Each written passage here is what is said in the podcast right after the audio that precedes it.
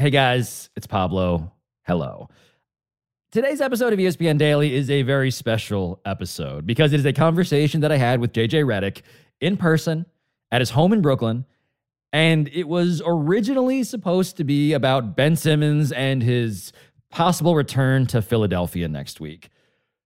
But it ended up being about a lot more. No, it's fine. Just set it on the floor so the wires don't like unplug or anything, but I think you're good. That's out of the shot. You got your notebook. You just pointed away from the camera. Yeah. I'm good to go. Cool. All right, let's do it.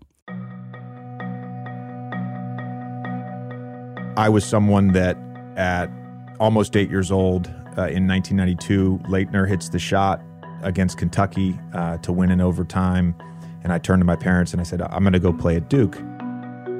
JJ Redick played in the NBA for 15 seasons after leaving Duke University, where he was one of the greatest scorers in the history of college basketball.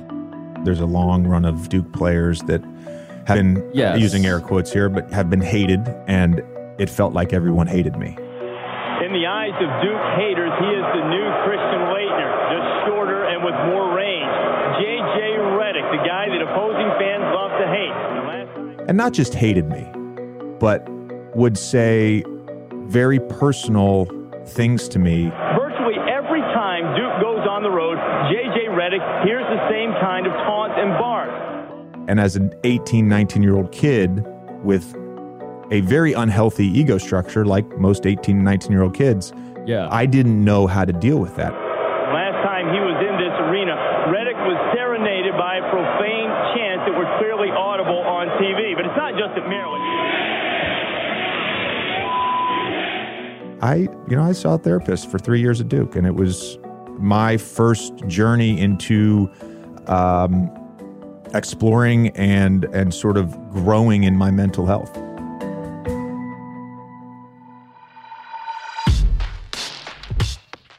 In the last few years, sports has grown dramatically when it comes to discussing mental health.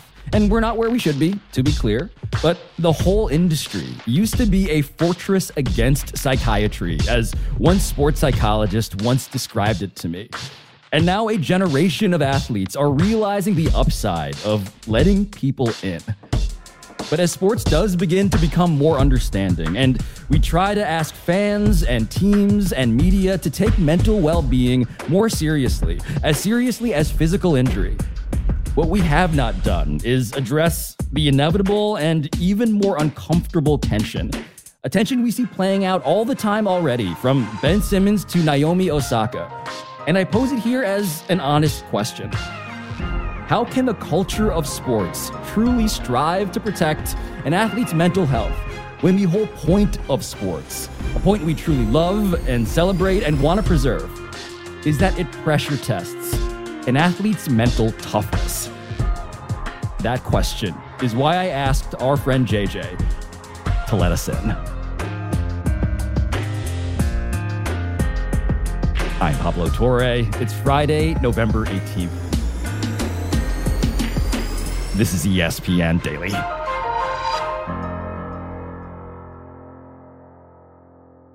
So JJ Redick, we're doing a different kind of episode on ESPN Daily today, and it's something I've been looking forward to for a really long time. One of the reasons I'm looking forward to doing this is because I am actually like at arm's length with you right now. We are two human beings in the same room for the first time in earnest. I am at your home in your studio, so thank you for inviting me in. Of course. We have been in the same room before, just not to record a podcast together. That's right. That's the difference here. We are escalating our relationship in the most significant way. This is a road game. This is a road game for me on this podcast. That's true. But on that note, the other big reason I'm excited to talk to you today is because my brain has been obsessed with the idea of Ben Simmons going back to Philly. It has been obsessed with the city of Philadelphia and what makes that city special. And what I've sort of settled on, JJ, if I may monologue briefly here, is that I love sports so much because fans get to watch really high stakes, uncomfortable scenarios where people are under pressure. And those fans, they are that pressure. They get to raise that pressure. And at the same time, I also think it's incredibly important to be empathetic and smart and honest about mental health, right? And all of the struggles that come when you're in those same scenarios. And I just feel like you, more than anybody else I can think of in sports, honestly, you must have felt this tension running through this business and also your life. Well, I appreciate that I'm the person you thought of. That means a lot. Truly. And I do think this is an important conversation to have. And it's really become at the forefront when we talk about sports. The mental health, the mental trials, the mental fortitude needed, all of the non-physical aspects of sports. Now we're beginning to discuss those. And athletes in particular, I think, are driving that conversation. Mm. As my podcast evolved, and as I got into media last year and I got on the other side of a playing career, one of the things that I think is happening now is the humanization of athletes.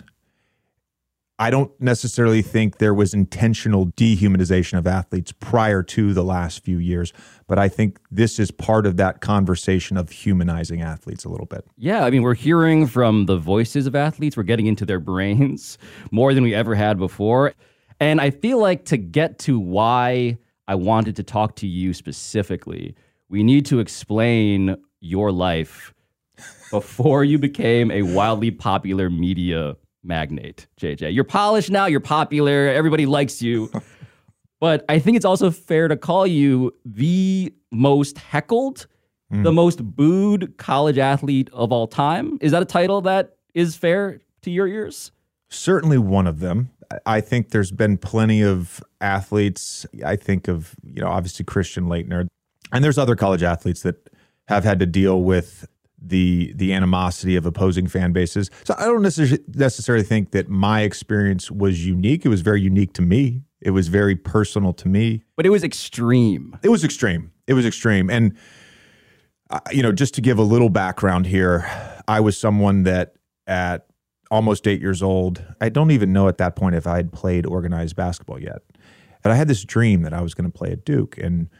And Coach K starts recruiting me. He's coming to visit my high school to watch me work out. He's coming to my high school games. And even early on in my career at Duke, he was like this. He was like a demigod to me. He was like this incredible figure in my life. And an icon. Yeah, an icon. And look, he exceeded those expectations. And I don't want to make this conversation about me. I just want to provide a little background.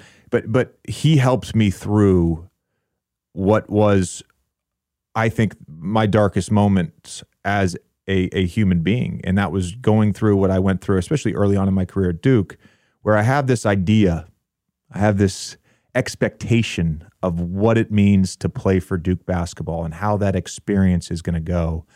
And then all of a sudden I get there and the players are better. The pressure is more intense than I could have imagined. And it felt like everyone hated me.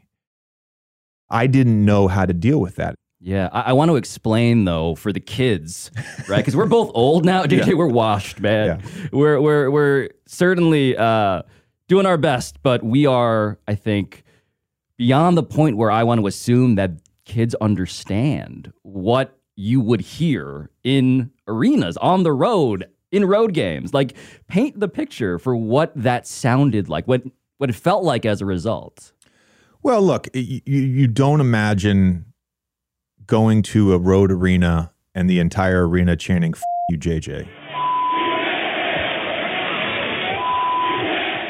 You don't imagine going to a road arena and people holding up signs referencing sodomizing your 12-year-old sister. Mm. You don't imagine people calling you the Antichrist. Fan bases getting your cell phone number no matter how many times you change them and having your phone ring at 3 a.m. every single morning for weeks on end. Like, you don't imagine those things. And at some point, you almost become numb to it. And for me, that was actually helpful. I developed thicker skin. I became desensitized, I think, in a good way. I told this story the other day to someone. I was with Q Rich and D Miles, and Darius, and like we were talking about my draft night. I'm in MSG, and I get drafted by the Orlando Magic, who don't even have a rabid fan base, right? No. There's nothing controversial about the Orlando Magic, and I get drafted by the Orlando Magic, and all of MSG is booing me. All of MSG is booing me on my draft night. With the 11th pick in the 2006 NBA draft, the Orlando Magic select JJ Redick from Duke University.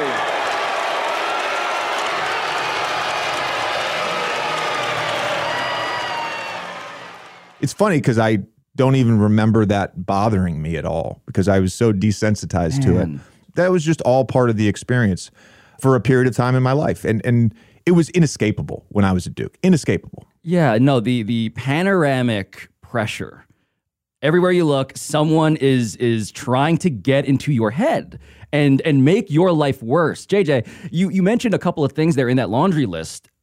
Some of that was obviously horrifying and should be an example of, obviously, the line to not cross, right? Mm-hmm. Your 12-year-old sister, all of that is horrific. Yeah. But I admit that when you mention some of the other stuff, I'm like, oh, I remember laughing at that. Like, that was pretty cool. I remember thinking, that asshole, that arrogant asshole, JJ Redick, like, this is kind of, again, why I like sports. Yeah. I don't know if it was because of therapy or if it was just because how I was predisposed or pre-wired. In some ways, I'm a sicko, and I enjoyed it. I will admit that. I enjoyed it. To the point where I can remember a game at Florida State where we came out for warm-ups to do our stretch with whatever 60 on the clock before we went back in for our final meeting, and we're all stretching on our side of the half court. And I can't remember which one of my teammates it was, but I noticed that a group of students were getting on. I don't know if it was Lee Melchioni or Sean Dockery. They were getting on them. This was a big road game for us. And I was like, you know what? I don't know if those guys can handle it, but I can. So I started yapping at the crowd. Before you know it, this one kid started following me around everywhere I went on the half court. He was screaming things about ejaculating on my parents or on my mother and my older sisters, just in the security guard standing right there, just insane stuff. Jeez. And I dropped 19 in the first half. I hit a buzzer beater. I gave a little wave to the crowd as I'm walking off. Post, 5 seconds to go. Redick's going to have to force it up at the buzzer. Got it! Are you kidding? A little wave to the crowd. He may have been waving goodbye to Florida State's chances. In some ways, I encouraged it and I enjoyed it. Definitely not initially because it was a shock to the system, but I was able to overcome in some ways. That makes sense. I was able to overcome that. But this is a key part of the conversation, right? It's mental toughness as well as mental health that sports tries to test. It is resilience. It is what gets to something that I want to dive even deeper into with you, which is the idea of what does it mean to be clutch, right? What does it mean to have your heart rate slow at the moments at which people are expecting and trying to engineer even more than that, failure? And it sounds like you, whether you called it that or not, that was something that you were your self-testing as you were in college. I think as an athlete, someone who wants to be great, and greatness can mean a lot of different things. Derek Jeter, Tom Brady, Michael Jordan, right? Those are GOATs, right? Those are some of the greatest athletes of all time. Unimpeachable winners. Right, but there's a lot of athletes that are great and maybe don't have the accolades or the rings in this ring culture we live in. Yes, many Z's after the word ring. That are great. And you mentioned the sort of the heart rate slowing down, and I can remember game winners I had in the NBA that were after a timeout, and you're coming out of the huddle, and I remember this just eerie feeling of like being so calm and just being so in the moment, and thinking to myself like, oh, I'm gonna make the shot, right? JJ has it, fires in time for the win. The Clippers win. You don't always experience that with 30 seconds to go and it's live action because you don't have that time and capacity to sort of be in your own head. But that feeling of calmness, I think that's We watched Tom Brady the other day have his, whatever, 390th game-winning drive. The latest example of why he climbed in my brain for this story. I was like, this is it. I know. I'm watching it again. Brady on the shotgun, Otten stiff to the right side.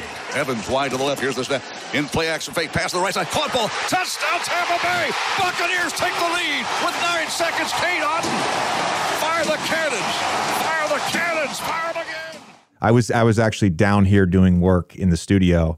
And my father-in-law was upstairs, and he ran downstairs. He was like, Brady did it again. Brady did it again. And I'm like, I'm not surprised. I'm not surprised. I think that's part of the reason we love sports. Yes. Is because it is a test. And as part of that test, there are thousands of people, potentially millions of people, depending on how they're betting that time, that are actively rooting for you to fail that test. And then there's people that are actively rooting for you to pass that test.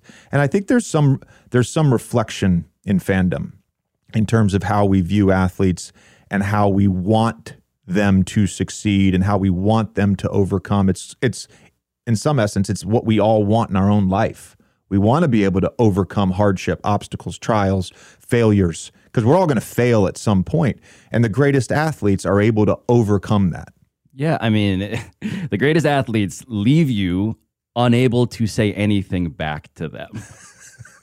Those moments where it's just like, I have no taunt retort that's going to cut through not just the leather that you've developed around your ego and your brain because you've been numb to this, but because the evidence, the objectivity of sports, JJ, right? This is kind of why sports feels to, actually sort of use the Orlando Magic's team name in a meaningful way. Why it feels magical.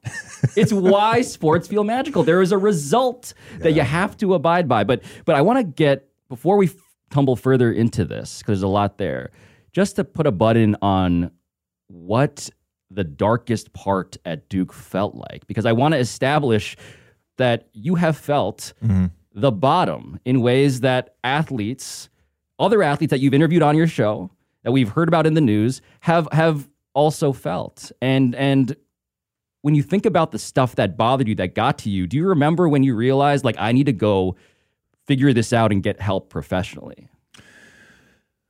The beginning of my sophomore year, we had gone to the Great Alaskan Shootout, which that time of year, look, sunrise is at 11. It sets at about 3 p.m. It's a depressing time period. And so you're on the other side of the world, essentially. And I struggled in that. And then we came back, and I really wasn't playing well. And shortly before the Christmas break, when the students left campus, I invited my sisters over. And the bottom looked like quitting. I tried to quit that night. I told them I didn't want to do this anymore. Part of the reason was I didn't feel like it was what I signed up for. And some of that is immaturity because you have this idealized version of what Duke is, and I knew it was going to be tough. I didn't realize it was going to be that tough. But you were 8 years old thinking, I have the dream, and the dream feels like a nightmare.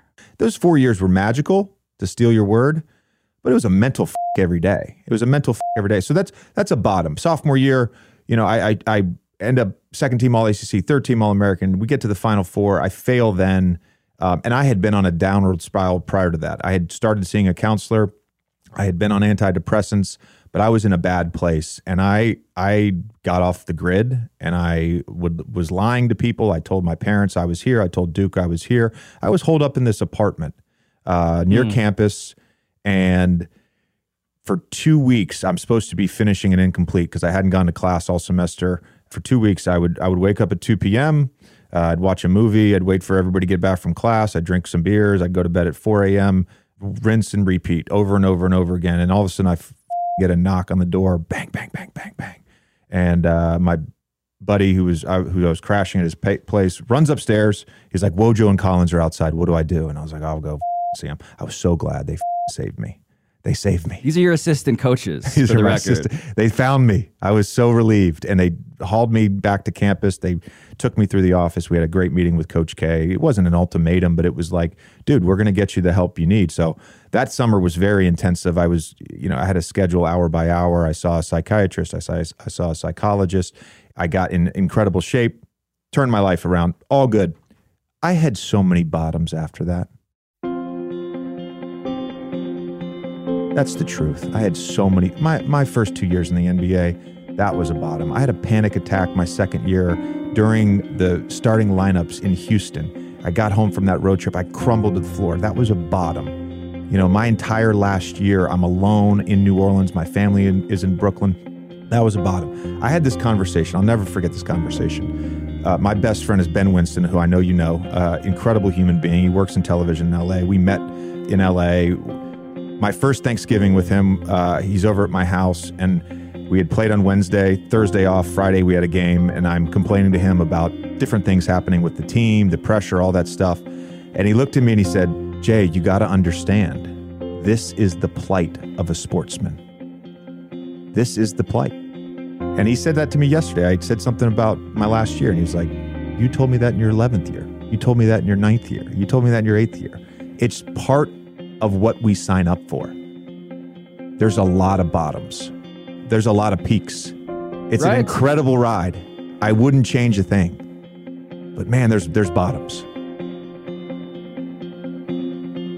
More from JJ Redick after the break.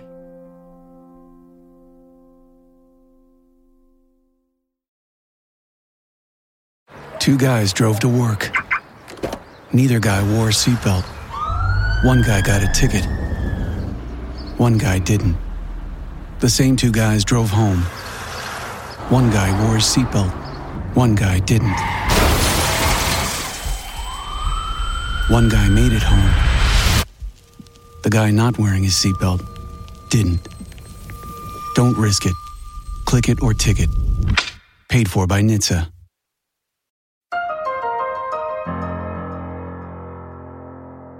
I remember I've done reporting on mental health in sports before. I remember talking to this guy, David R. McDuff, who was the team psychiatrist of the Orioles and the Ravens, and he's written books, and he was a psychiatry professor at Maryland's medical school. And what he told me, and I want to read this quote just because I want to get it right, about the brain and athletes, he said, quote, it's one tank. We can artificially break it down, but there is no partitioning in your mind. And the reason I want to bring that quote up is because I'm curious, when stuff is happening, right, that's just in your head, how do you feel it seeping into your performance, right? Because the reason I want to do this show is because we talk so much about mental health. But what happens if your job, JJ, if the life of the sportsman that you signed up for, that you dreamed about, the job is to be tested. The job is supposed to be hard. So how do you feel that? How do you describe how all of that is happening behind the scenes? As an active athlete, at least for me, there were only two compartments. There was off season and there was in season. And once I was in season, everything bled into my life. If I had something going on in the NBA, I was worried about it the night before. It was something my wife and I have talked about a ton. It was incredibly difficult to be present in my day-to-day life during the season because so much of my brainwaves were consumed with whatever was happening. There's that Jay-Z quote. It was all good just a week ago, right? Is it a song? I think it was Hard Knocks Volume 2. I think it was that album. I may be butchering that, but it was all good just a week ago. And so I like you get in these moments during the season where you're like, good. I'm good. And then I've got 3 straight 20-point games. I'm shooting 50% from the field this month. And then a week later, you're like, I suck. I have 99, more than 99 problems. Yes, exactly. And I think you talk about pressure. You mentioned the word pressure in your opening monologue. And I think it's important at this point to start talking about pressure and what pressure actually means. Because I think most people intuitively understand this. But I want to be very sort of explicit about this. There are two types of pressure for an athlete. There's obviously the external pressure. And I think the external pressure on athletes in my generation has been ratcheted up. It's unavoidable. You cannot unsee tweets. You cannot unsee what's written on Hoops Hype. You cannot unsee what we talk about on First Take. It's there. Mm-hmm. You basically need to not watch TV, not have a phone. And that's impossible, right? Correct. It's unavoidable. More people than ever have access to your brain. So there's the external pressure. But then I think it's important to note the internal pressure, right? The pressure coming from self. and to get to a certain level as an athlete, that pressure is inherently so high. That was the pressure that nearly broke me multiple times. It was not necessarily the external pressure. The stuff that happened at Duke, especially early on, that was hard for me to deal with because I wasn't prepared for it. I didn't expect it. I didn't have the ego structure to deal with it. That's not what broke me in year one of the NBA or year two or year 10 or year 15. It was that internal pressure that I put on myself. No one put any more pressure on me than myself. It came from me. And I think most athletes are wired that way. Yeah, what you're saying, and I think this part is a human thing too. The most effective troll is yourself. You're the one. It's the whole, like, my harshest critic is me. Yes. But it's not just criticism. It's haunting. It sounds like it is you being, your biggest enemy in that way. Well, it's interesting. You said, I can't remember what you said earlier. I think you called me a wildly popular media personality. That's right. That's right. You're curating the polls. The exit polls are just off the charts for you these days. I want to respond to that because even young as a high school player where you're getting accolades, I have never felt comfortable with that, of someone saying something great about my game or great about me. Like, it's, again, because it goes back to that criticism of self. And it's not like I'm like so hard on myself that I can't pat myself on the back. Of course I can pat myself on the back. But I want to be the sort of the judge. Yes. Of your standards, whether or not, are higher. Yeah, for yourself. And look, in the media space, real quick, just in the media space, like it's a different thing because we don't have results. Correct. As an athlete, we have results. I know whether or not I had a good shooting night. I know whether or not my team won. I know whether or not I played. You defense. Have results in sports. Now in the media, you have debates. There's no winner, JJ. It just never ends. That also is debatable because in my brain, I'm 57-2 against Stephen A. I will not ask you about your record against Chris Russo, but to the point though about like the business of sports talk and pressure, right? It raises the question of what we want this to be like, right? Because you're describing, I think if you're an alien and you've listened to you talk about your life, you're like, A, this guy is objectively a sicko. Noted. We'll take that back to our planet. Yeah. But secondly, it's like, it seems like they could be doing things differently. And yet, a lot of why I wanted to do this episode is because I feel myself generationally feeling divorced from Naomi Osaka in ways. I feel myself divorced from younger athletes in ways who say that negativity should not be the default resting state of sports culture. And I think there's a lot there, but I'm curious as to your immediate reactions to, what should this be like then? Right. So let's talk about tennis for a second. Yeah. My wife plays tennis. She's a member at a little indoor, there's a couple courts, little indoor place here in Brooklyn. There's hundreds of people that play. That's one spot. There's thousands of people that play year-round in Florida. There's thousands of people that play year-round in Arizona, California. There's thousands and thousands, if not millions and millions of people that play tennis, right? But there's like 5 tennis players that matter. 5.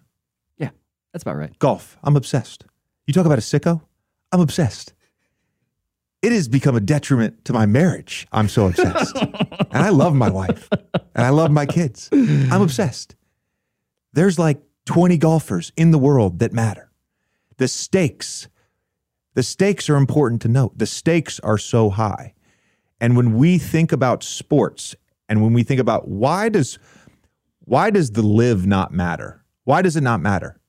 Because not all the best golfers are on the live tour, right? Why do people not pay attention to the G League? Because the best basketball players in the world are in the NBA. The best football players in the world are in the NFL. The best tennis players are on one tour, and they play against each other, and we get to say, this person is the best, this person is not the best, right? That's why they matter, because the stakes are so high, yes, because competition matters. The test is supposed to, the test we want to watch is the hardest one. Yes. Right? Otherwise, it doesn't matter. But let's put another wrinkle into this, right? Because we've run an extraordinary experiment over the last several years, right? We isolated a variable that was never able to be isolated before. What did we do? We had no fans in the building, in the NBA, at games. And the result of that experiment was terrible. It wasn't the same. It felt different. And I think it took a while for people to realize, like, okay, wow, the humans that heckle, boo, cheer, watch, they matter so much more than I think even I, as one of those people who grew up in the bleachers at Yankee Stadium, like, again, disclose my own priors here and the ways that I am a sicko. That stuff, right? That's also essential to why we care, it turned out. We want to see the pressure manifest. We want to see the reaction. We want to see this be hard and compelling. We want, to your point, we want the stakes to be as high as they can be. Yeah. The two words I thought of when you're talking about that are organic and symbiotic, and I'll get into both. There is something that's very organic about the sporting experience with fans in the building. It's this moment in time. People have paid money. I've prepared all day. I've gotten nauseous. I've got butterflies.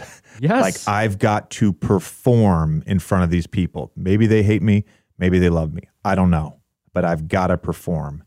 There's this organicness associated with just all these people coming together to watch something. And then there's the symbiotic nature of performing and fandom. I talked about this a ton when I was with the Sixers. It's like when you get it right with the right fan base, oh, dude, it's so beautiful. Dude, I am the kind of, so beautiful. I can feel like the goosebumps kind of, because I'm remembering when it is right. It's unlike anything else in human civilization. On their feet at Wells Fargo Center. No timeout. Hang on, Oliver, coming in for a landing. Redick for three. Yes!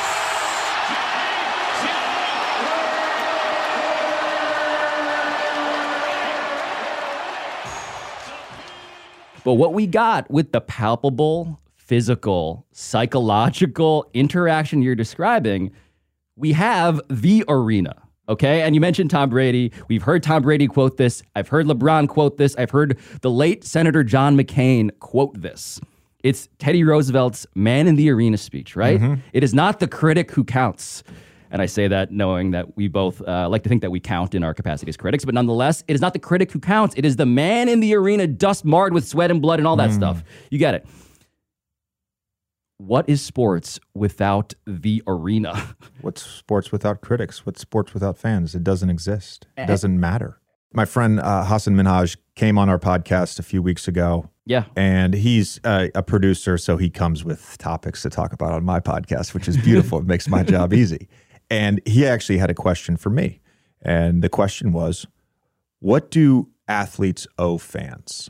I thought it was a pretty profound question. And there's a lot of nuance to how you answer that.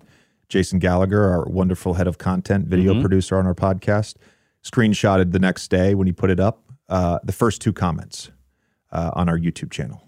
And the first comment was everything. And the other comment was nothing. Right? And so there are some people that think, well, no, athletes don't owe fans anything. And fans think, well, I can do whatever I want because athletes owe me everything. The truth lies probably somewhere in the middle. The truth lies somewhere in the middle. But the plausibility that either extreme is actually the default is kind of why we have to talk about this. Yes, exactly. Right? And so, look, JJ, like, again, the arena, the thing that Ben Simmons, right, has struggled with, but in terms of a city that embodies the arena. Mm-hmm. You played in Philly. It doesn't seem like there's a plausible challenger to Philly having that belt. Look, I've been to Knicks games. I've played against the Knicks and MSG. I've been as a fan. I went to a bunch of games last year. I go to Nets games. Take my oldest all the time.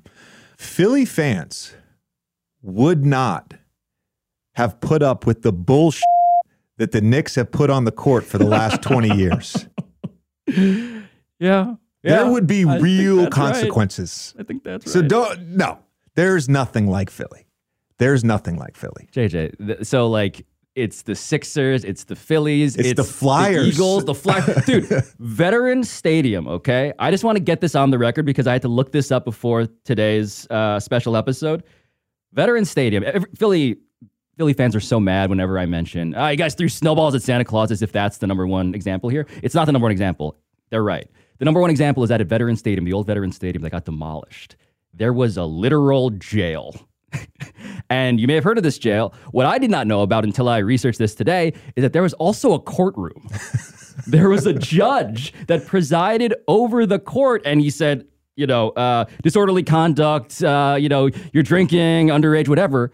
But what Philly is also, therefore, this cauldron that separates, and this is going to sound like a cruel analogy, but it separates wheat from chaff. It celebrates the people who can handle this and the people who can't. And when we talk about mental health, JJ, again, what do we change about the arena, right? That's where the rubber meets the road. Do we want Philly fans to be different? I think it's important to separate bad actors. And, on the internet, they're called trolls, right? It's important to separate that. Bad faith participants. Correct. I signed with Philly in 2017, and I got there, and it was about a month or two into the season. I'm like, oh, man, I didn't know sports radio was still a thing. But it is, apparently, in Philadelphia. Absolutely. And let's talk about that. There's bad faith actors in Philadelphia sports media, right? And they get a lot of the attention. They seem louder than the good faith actors. And there's the flip side of that, which I think Philly fans do well, is that they hold their fans hold their teams accountable. They hold their coaches accountable. And I don't think there's anything wrong with that. You could argue that they themselves are presiding over a courtroom at every arena in which they are the judge, jury, and executioner. Yes. But look, not to bring up the Magic again, but Orlando's a different place than Philadelphia. And Orlando has some really great fans. But there's a passivity to their fandom versus a rabidness in Philadelphia. Magic fandom. Which one do you want right. is my question. Because for me, I'll take the rabidness. And I'll deal with the consequences of that. And the other point I wanted to make, the distinction between mental health and mental toughness. That's what the conversation is about, right? Because every single human being has mental health problems, has mental health issues. It is part of the human experience. Absolutely. Okay, so every athlete, therefore, will have mental health issues at some point in their career. It's the people that are mentally tough. That's what makes us admire an athlete. That's what makes us talk about Tom Brady as the GOAT. He's clearly mentally tough. Michael Jordan, mentally tough. Derek Jeter, mentally tough. Right? That's it. It's aspirational and fundamentally, if we're being honest with ourselves, unrelatable. We want to be that. We know we never will be that. And so those people get elevated to this, a demigod status, JJ. Well, I brought up the fact of, you said it too. I'm a sicko. And I'm also my worst critic. And I don't have regrets in my athletic career. I do look back on certain times. I don't say, I wish I had made that shot. Or I wish I had made that pass, or I wish a result was different. No, I say to myself, during that period of time, could you have done something different? Could you have meditated better? Could you have done your visualization routine a little better? Could you have been mentally tougher? Those are the question marks that I have. Think about like Houston series. Could I have been mentally tougher when we go up 3-1? And by an extension of that, could I have led better? Could I have been a better leader? But to be a better leader, I had to have been mentally tougher. There's no doubt that the mental side of things is so much more complicated, right? Not least because, okay, I'm hurt. I can't play, or I'm going to tough it out. Everybody can see that, obviously, right? I'm limping into the end zone right now, or I can't go today. But what you're describing with mental toughness is the demand that sports places on people who are dealing with mental health issues to overcome them, to not be unhealthy, right? And so we're trying to be empathetic towards that medical concern while also saying, but you know what? If you do overcome it, you're the GOAT, which seems like, again, a pretty tortuous kind of dynamic. Yeah, I mean, obviously, I'm incredibly empathetic. At least I try to be. But I'm incredibly empathetic to anyone dealing with any mental health issue, not just an athlete. And I also am empathetic towards athletes who maybe say, I didn't perform here because I was going through some things. I don't necessarily look at that as someone making excuses. I guess right. I wanted to bring this up because I do think there's a difference between not being mentally tough and being soft. Because soft is a label. So this is soft is a label that gets thrown around about athletes. I mean, I lived in locker rooms for 15 years, dude, and I had teammates that were soft. They were soft. But let's talk about that. What is that? It's a little different. Well, let's talk about this, because when I ask about what should change about sports culture, right? Vocabulary yeah. is an obvious one that I want to figure out where I am on the political spectrum, right? Soft, choker, right? Like all of these things. Tell me what softness in practical, fair terms to you is as it relates to the mental health conversation here. The term soft, right? There's some implications there.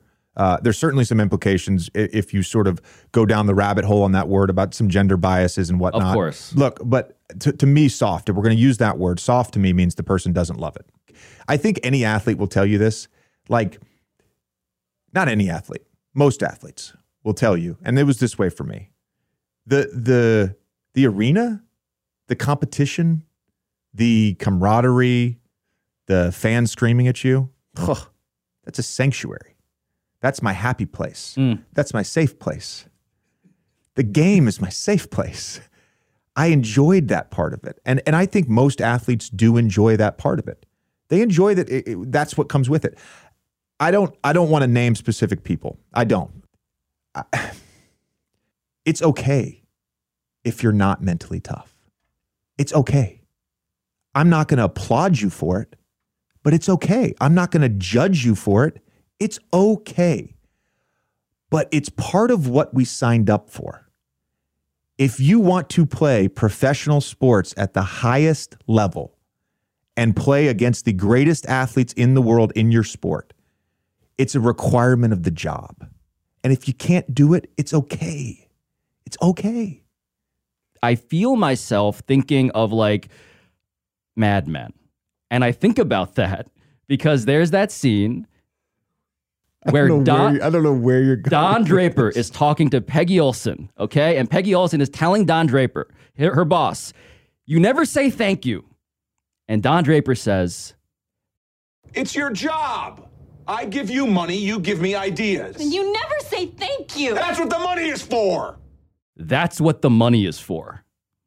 I had a coach tell me that, essentially, one time. Yeah, I was complaining about playing time. Not complaining. I was persistent in telling him that I should be playing and trying to understand why not and trying to understand what I needed to do to get playing time. And I remember him saying to me one time, are your checks still coming on the 1st and the 15th? Then shut the up. And so, but I want to be fair, right? Because there is a way in which that has been the default for so long to the point where mental health has been erased and ignored, and that's terrible, right? But the point is we're trying to calibrate balance between these two extremes, everything and nothing. And somewhere in the middle, right? Somewhere in the middle is the job of, I don't know, people who care about sports to figure out, what do we want this to be? And it's funny, right? The NBA has this code of conduct. And the code of conduct, by its own standard, would result in the city of Philadelphia being ejected from every game. Quote, guests will enjoy the basketball experience free from disruptive behavior, including foul or abusive language and obscene gestures. End quote. Right? So that's a goal, but it also feels like realistically, right? I think of sports, JJ, as like, okay, it's a rated R movie, but it's being sold as PG-13.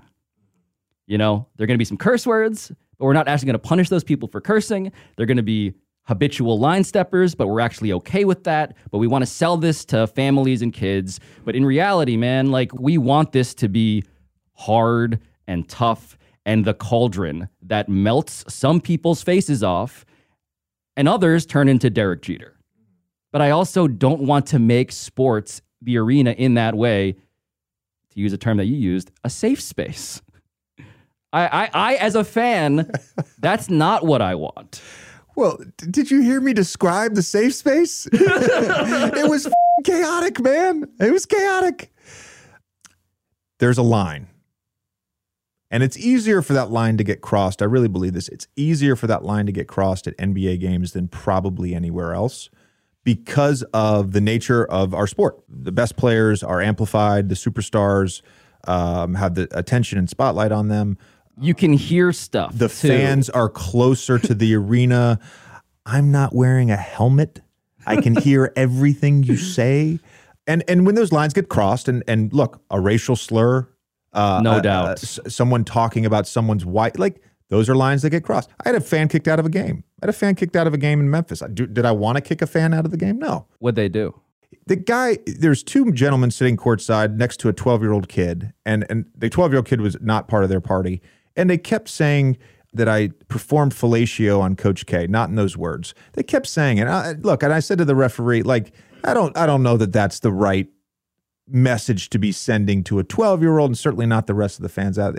They tossed him out of there, whatever. Not a big deal. We're going to have a serious convo about fan decorum and fan behavior. Cheer for your team. Ridicule the other team. Ridicule. It's all good. Ridicule. Yep. Ridicule. You cross the line, and any normal human being knows when that line is crossed. I don't like the fact that they say, this fan is banned for a year. No. Lifetime ban. Lifetime ban. Judge JJ. Commissioner JJ. But every night in the NBA, there's 8 to 12 games for months and months and months. And we maybe get one or two bad actors. Mm-hmm. Like really bad actors a season. One or two. We talk about athletes.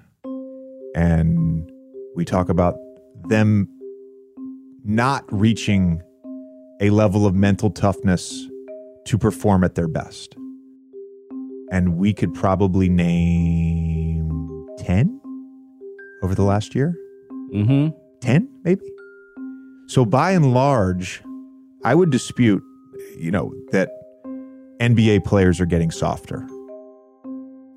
I would dispute that NBA fans are out of control. I just think we see more now. We see more because of the digital age. Am I wrong in that? I think this is a phenomenon that we see in politics all the time, right? When does something going viral feel like it is a phenomenon as opposed to a thing that lots of people are seeing and it's distorting their understanding?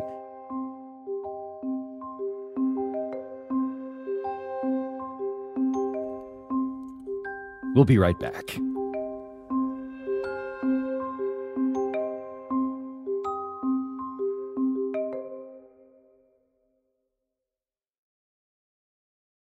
Delicious meat, nutritious. In the snack that packs a real protein punch, Wonderful Pistachios, one of the highest protein nuts out there. Each 1-ounce serving has 6 grams of protein, giving you over 10% of your daily value. Trust me, I've been eating them like there's no tomorrow all week.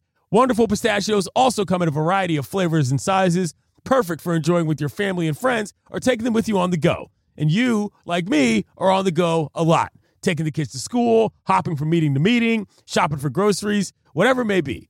Well, the good news is not only are Wonderful Pistachios a complete protein providing all 9 essential amino acids, they're also great for all your adventures. So whether you're a pistachio purist who loves cracking open every nut or you prefer the convenience of no-shells pistachios, Wonderful Pistachios has got you covered. Grab Wonderful Pistachios and elevate your snack game today. Visit wonderfulpistachios.com to learn more. Passion, drive, and patience. The formula for winning championships is also what keeps your ride or die alive. eBay Motors has everything you need to maintain your vehicle and level it up to peak performance. Superchargers, roof racks, exhaust kits, LED headlights, and more. Whether you're into speed, power, or style, eBay Motors has you covered. With over 122 million parts for your number one ride or die, you'll always find exactly what you're looking for. And with eBay Guaranteed Fit, your part is guaranteed to fit your ride every time or your money back. Because with eBay Motors, you're burning rubber, not cash. With all the parts you need at the prices you want, it's easy to make your car the MVP and bring home some huge wins. Keep your ride or die alive at ebaymotors.com.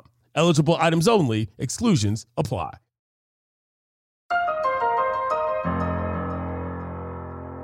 A couple of things, right? Number one, everybody in this conversation on all sides of this table at this summit should go to therapy. Right? Like fans, athletes, everybody. I fully agree that that is probably the most practically useful step forward to start. There's a lot of good apps out there, by the way. There's a lot of good apps. You can do it on your phone. You can go to therapy on your phone now, man. No, it's incredible. It's a very easy thing to do. It's incredible, and it should be destigmatized in all of these ways. But at the same time, what you're saying, and I want to return to this thing that you said because it's very meaningful, because you talk to athletes, you've interviewed them about mental health concerns, that what you're saying is that this job ain't for everyone, and that we cannot, to use the loaded verb here, soften this to the point where that resting state of intense negativity that is responsible for the paychecks and fuels the business and fuels the goosebumps, right? That is something that we don't want to change. And I agree with that. And I think that's spot on to my point. When I think about an athlete, I talk all the time, a lot of smart people talk all the time about how much fit matters. You know, the pieces around you, the right coach, right? The right development staff, the right training staff, and you find the right fit. And there's 10 guys where fit really doesn't matter because they're so damn good. Mm-hmm. But you find the right fit, and it brings out the best in you. As part of fit, environment matters, right? You bring up Philly. Like, environment matters. And in some ways, the wrong athlete in the wrong city and the wrong environment, that's not going to be them at their best. Absolutely not. It does feel like, I mean, look, empathy is this overused word, but it feels like the only way forward here for this to be a healthy relationship, fans, athletes, media, sports radio guys who still exist who want to torture you, right? The whole thing, JJ, I mean, you talked about your marriage. I think about this in my marriage all the time. Love languages, right? Athletes. I understand if they feel the way that Peggy Olson feels. Why don't you say thank you? Yeah. Fans, they feel like the way they express their love is by telling you to go f*** yourself. Why? Because they love this thing, this game, what you do so much. They respect you so much that they want to torture you for it. So on that note, the negativity, right? And the sentiment of being so obsessed with someone or something or some team, that how you express that is to go f*** yourself, right? I'm just going to be critical of you. And we tend to wait till the end. I think that's what's interesting about being an athlete. You tend to wait till the end to celebrate someone. And while you're in your career, it's just constant criticism and critique. Well, I should say critique, because criticism is not a fair word there. It's constant critique. We had this 12-minute conversation on the Lakers, Will Bond, Stephen A, and I. And we had a very nuanced conversation about their potential ceiling. Should they or should they not trade Russell Westbrook for Buddy Hield and Miles Turner? They still have not addressed any of their shooting woes. They did not do a good job of building out that roster. Mm-hmm. Rob Pelinka still got an extension. How? I don't know. It baffles me as well as you, I'm sure. It does.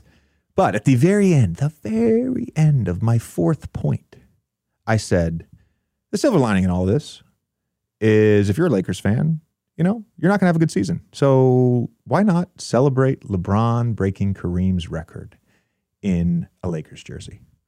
Now, I had just spent 10 minutes or so with Will Bond and Stephen A being very critical of LeBron and AD and Russ and, yes, and how they built that team and whether or not they should make that trade. And there's a lot of people, you know, were responded to that or were directly messaging me on Instagram. Well, calling you like a cheerleader, yeah, basically. Calling me a cheerleader. Why we should be critical of LeBron. Just like, of course we are. Of course we are. Like, by the way, LeBron hasn't looked as good. He hasn't looked like LeBron. Maybe Father Time is finally catching up with him. In year 20, in year 20, without taking 2 years off twice. But okay. Anyways, why can't we just celebrate in the moment? Like, I'm not saying we have to do that all the time. I'm not saying it has to be peaches and cream all the time. But we should celebrate in the moment. I go back to like what is winning? Like, what is winning? Should we not celebrate small victories? Did I get done with every season in my career and say, oh man, I'm disappointed I didn't win a championship? Yes, I did. I absolutely did. But then I was self-critical. Did I make steps in my career? Did I get better this year? How would you rate your overall performance? How would you rate your overall performance as it relates to your role on the team? How would you rate how you led this year? How would you rate yourself as a teammate? Like, I was self-critical in all that. And we should be that way with all athletes, but we should also celebrate small wins. I did that. Gave me sanity. If you're a fan and you want some level of sanity, celebrate the small wins. Are all sports fans masochists? Absolutely not. But there's a subsection of sports fans that are masochists. Yep. And they're sadists too. Because all that could come out of their mouth is go f*** yourself. Yeah. No, you know, if we've learned nothing else from this podcast, JJ, it is safe to say that all of us, we have pretty weird kinks. I guess so. I love it. JJ Redick, thank you for indulging, my own set of kinks here as it comes to sports culture. You know what's funny? I'll tell you what's funny. Originally, I started podcasting. I was like, I hope I get some good stories, or I want to ask a really technical question. And somehow, every podcast I go on and every podcast I host turns into a therapy session. I feel like that's what today was. I am happy to offer ESPN Daily as a literal in-network provider. Yeah. Thank you for having me over, man. Of course. For more from JJ Redick, you can listen to his own really good podcast, The Old Man and the Three. I'm Pablo Torre. This has been ESPN Daily, and our show is produced by Bradford Craig, Alexander Hyacinth, Mike Johns, Heather Lombardo, Ryan Nantel, Mike Philbrick, Andre Soto, Andy Tennant, Chris Tuminello, and Aaron Vale. Special thanks this week to Tyrus Ray, Kylie Kilgore, Julian Gooden, and Jackson Ugelo. I'll talk to you Monday.